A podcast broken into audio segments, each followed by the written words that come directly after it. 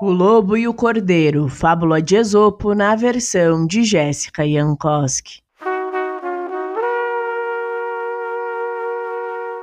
Um lobo estava bebendo água em um córrego, pensando em como caçaria sua próxima presa.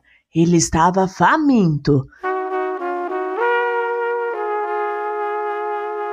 Quando se aproximou um jovem cordeiro, bé, ele escolheu um lugar um pouco mais abaixo da corrente e começou a beber também. Glup, glup, glup. O lobo ficou furioso, arreganhou os dentes e fez uma voz muito brava. Como você tem coragem de sujar a água que estou bebendo?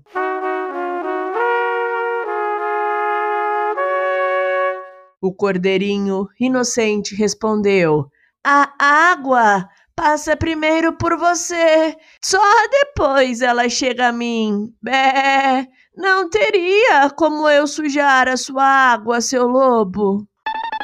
O lobo ficou ainda mais malicioso. Como você tem a coragem de me responder e me insultar desse jeito? O seu pai fez a mesma coisa comigo há seis meses.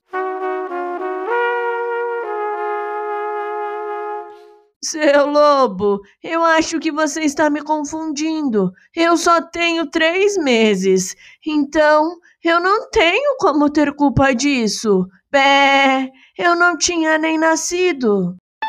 Você acha que não tem culpa? Você tem culpa sim, ainda mais porque você estragou o meu campo quando pastou nele na semana passada.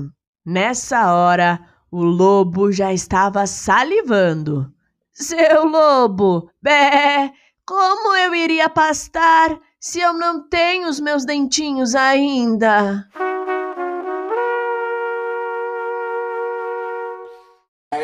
O lobo não conseguiu encontrar mais nenhuma desculpa, então não disse mais nada. Preparou a mordida e. nhaque! Devorou o cordeirinho. Moral da história: o mais poderoso sempre encontrará alguma forma de ter a razão, nem que seja pela força.